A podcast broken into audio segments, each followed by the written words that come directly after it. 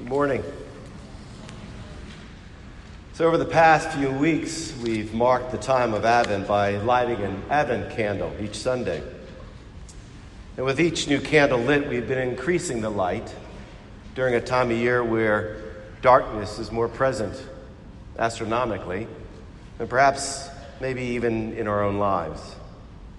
See, for holidays have a way of bringing to the surface darkness from our past darkness from hardships and losses, darkness from broken relationships, even darkness coming forth from our own mother church, leaving us at times blinded to God's presence and asking ourselves, where is God in all this?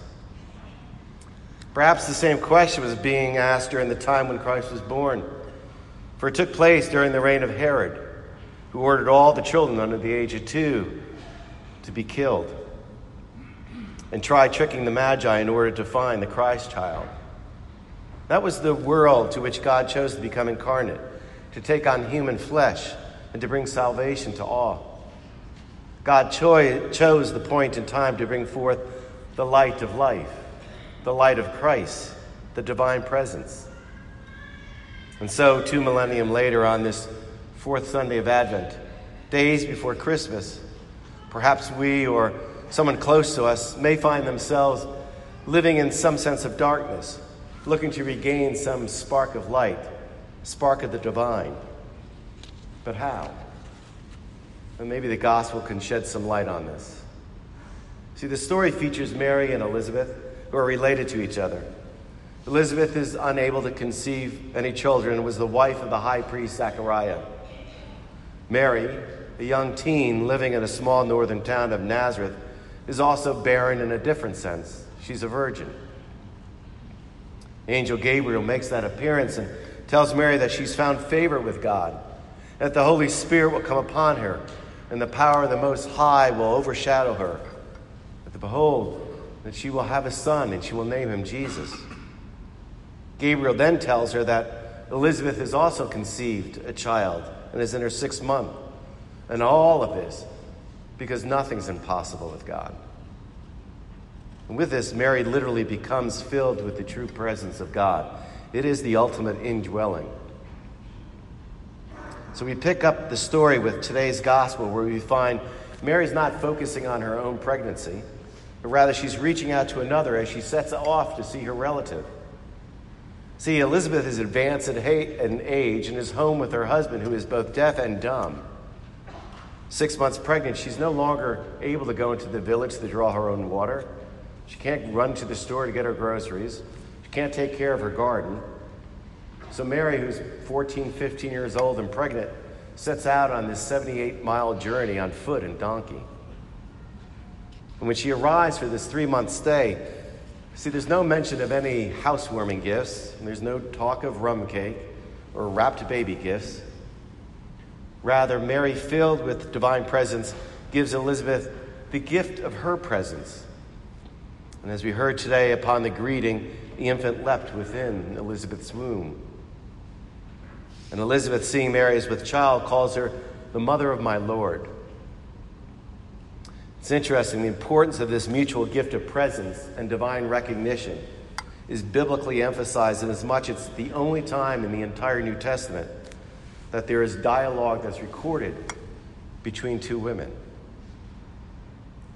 And so, in just two days, we will celebrate the birth of Mary's child, Jesus, Son of God, Son of Mary, both fully human and fully divine. Our Christmas present is that perfect presence of the Christ child.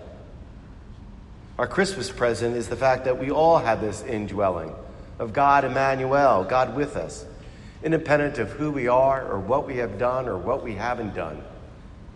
We all carry the presence of Christ.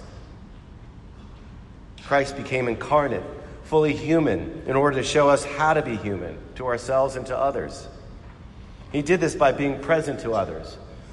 Remember Jesus at the well with the women, Jesus healing the blind man, Jesus dining with the sinners, Jesus calling the Peter on the water, Jesus on the cross comforted those who were hanging on either side of him. Wherever he went, he brought the gift of presence to all. And some 2,000 years later, our needs, our family needs, frankly, the needs of our country and of this world, they yearn for presence. We need to stop blaming the darkness for being so dark. We begin to ask for what we need to make the light brighter than it is. Mary's visit to her relative was gift and grace to Elizabeth. Likewise, each of us needs to begin with our own domestic church, with our family, our friends, and our relatives who will visit this Christmas. That's where we will be given that opportunity to bring the same gift and grace into their lives, to bring them closer to God, to share with them the Spirit of God that dwells within us the spirit of consolation, of courage, of peace, and of joy, just as Mary did. To give the gift of ourselves to make time to be with another person, to make that light a little bit brighter, that's the gift that so many people long for this Christmas and will never receive. What better gift is there to give than to give the gift of ourselves and our presence and our time? God became incarnate to give us God's presence, an indwelling, presence that we each all have, but it's meant to be shared with others. That's why we come to this table with our joys and our sorrows and to be nourished by the greatest gift God gave us Jesus' physical presence, his body, and his blood. Presence that was so important to Jesus that at the Last Supper he instituted the Eucharist and told us, do this time and time again so that we can be fed, so that his presence can give us the strength to be present to others. He told us and said, Do this and remember me. Remember how I was human. Remember how I was present to others. Remember how I forgave others. Remember what I did for the least of my brothers and sisters. Remember how I faced evil and death and overcame it. Come, don't worship me. Come, just follow me. My sisters and brothers, may you be that presence that ever brightening force, bringing light to those in darkness at home and in the community. May you make time for one another and time, frankly, for yourself. And may you never forget that the greatest present which you can give, time and time again, is the presence of God who dwells within you, the God who loves you, the God who is Emmanuel.